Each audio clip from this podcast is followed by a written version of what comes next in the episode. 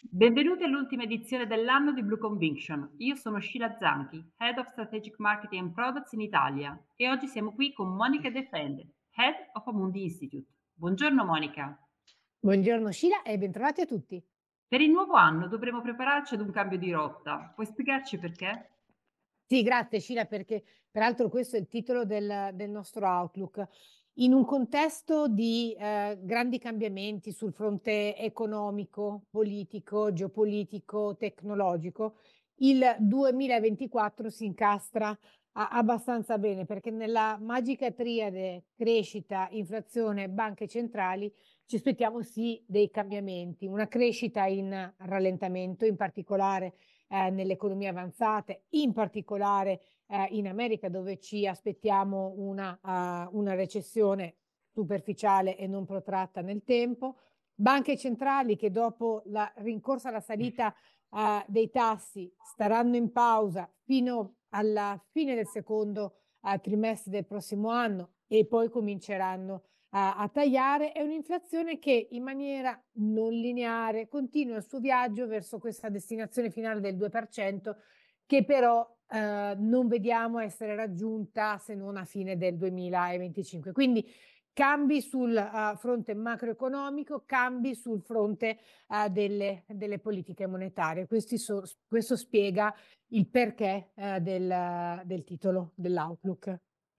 E quali sono le prospettive di crescita per l'Italia? Ma guarda, l'Italia in realtà è abbastanza allineata all'Eurozona. Se guardo proprio le nostre previsioni del, uh, del PIL, abbiamo uno 0,5 per il, il, prossimo anno e un 2,3% di uh, inflazione, quindi direi una crescita anemica. Quello che uh, può fare la differenza per, per l'Italia è la fase di implementazione vera degli, um, degli investimenti dal, da piano di resilienza. Insomma, dopo due anni in cui tutti i cavilli e il processo burocratico dovrebbero essere stati superati, adesso il 2024 potrebbe um, usufruire uh, di questa spinta.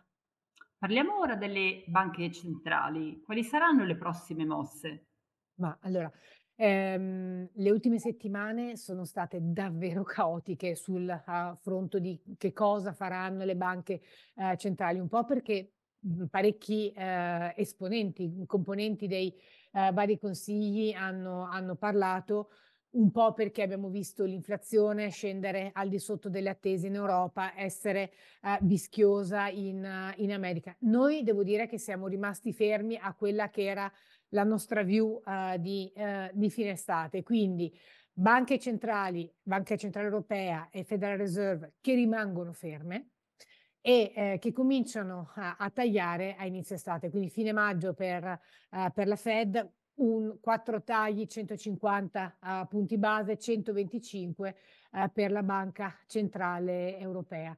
E lo faranno perché d- bisogna portare pazienza, devono essere convinte che l'inflazione sia davvero sotto controllo e quello che manca è il tassello del mercato del lavoro. Non da ultime, per esempio, le contrattazioni salariali che in Europa si concluderanno ad aprile e questo comunque eh, continua a preoccupare Banca Centrale Europea. E senti, parlando di reddito fisso, puoi darci maggiori dettagli? Certo, guardando a, a tutto lo spettro del reddito fisso, partendo dai governativi, sicuramente con le banche centrali che hanno raggiunto il loro punto uh, culmine e, e, quindi quello che eh, ci si aspetta è poi una, una, una serie di tagli, sicuramente eh, c'è, c'è, spazio sia sul uh, governativo uh, americano che su quello, su quello europeo. Per quanto riguarda le emissioni creditizie, una preferenza uh, per uh, l'investment grade, um, un pochino più cauti sulle, sulle emissioni a yield e se eh, la Fed davvero è a pivot e quindi il dollaro americano dovrebbe progressivamente rallentarsi, sicuramente questo è un ambiente che favorisce i mercati emergenti obbligazionari sia in, in valuta forte che in valuta locale. E dall'altra parte, per quanto riguarda i mercati azionari, cosa puoi dirci? Eh, allora, devo dire che questa fine d'anno, uhm, ha visto un mercati azionari, ehm, davvero scoppiettante, anche se, uhm, la concentrazione in particolare sulle mega cap a americane è quello che davvero ha fatto da padrone all'interno di, ehm, un indice. Se li rimuoviamo di fatto la uhm, la performance è molto, molto, molto inferiore. Noi siamo un po' preoccupati, ehm, perché avendo nelle nelle attese una recessione a americana, quindi un rallentamento di di ciclo, questo dovrebbe rallentare gli utili che secondo noi, ehm, secondo le nostre previsioni, sono più caute rispetto a a quelle del degli degli analisti.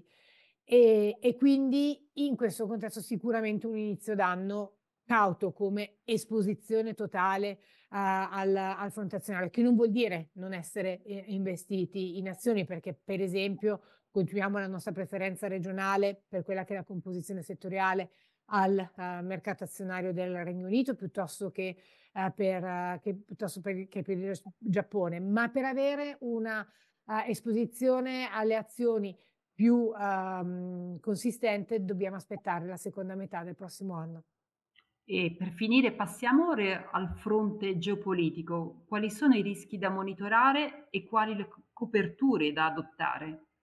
Abbiamo parlato un pochino all'inizio, no, che c'è davvero questa uhm, questa evoluzione su, uhm, vari fronti e il il fronte geopolitico con la riallocazione, delle catene di approvvigionamento e quindi nuove, alleanze, tra tra paesi non non è da meno. Questo secondo me per esempio è un rischio, ma è anche un'opportunità, perché ti permette di identificare paesi vincenti, India, Indonesia, uhm, Vietnam, Brasile, rispetto a paesi, ehm, che, ehm, ne hanno da perdere, no, in questa uhm, in questa riallocazione. Poi il prossimo anno ha un calendario di elezioni presidenziali e politiche davvero denso. Le le 2 principali sono a gennaio a Taiwan. È importante perché a seconda di quello che sarà il risultato, questo influenzerà, ehm, le relazioni tra a America e Cina, piuttosto che le presidenziali americane a novembre. Quindi, mhmm, il paniere di rischi geopolitici, ehm, è piuttosto ricco, ma noi pensiamo che comunque rimarranno sotto controllo. Grazie Monica. Per concludere, il mutamento di scenario riguardo a crescita, inflazione e politica monetaria creerà delle opportunità per gli investitori, che nel corso dell'anno potranno passare da un approccio più difensivo a uno più costruttivo. Monica, grazie ancora. Grazie a te Scile, grazie a tutti per l'ascolto. Auguriamo a tutti voi buone feste e un sereno anno nuovo. Arrivederci al prossimo anno.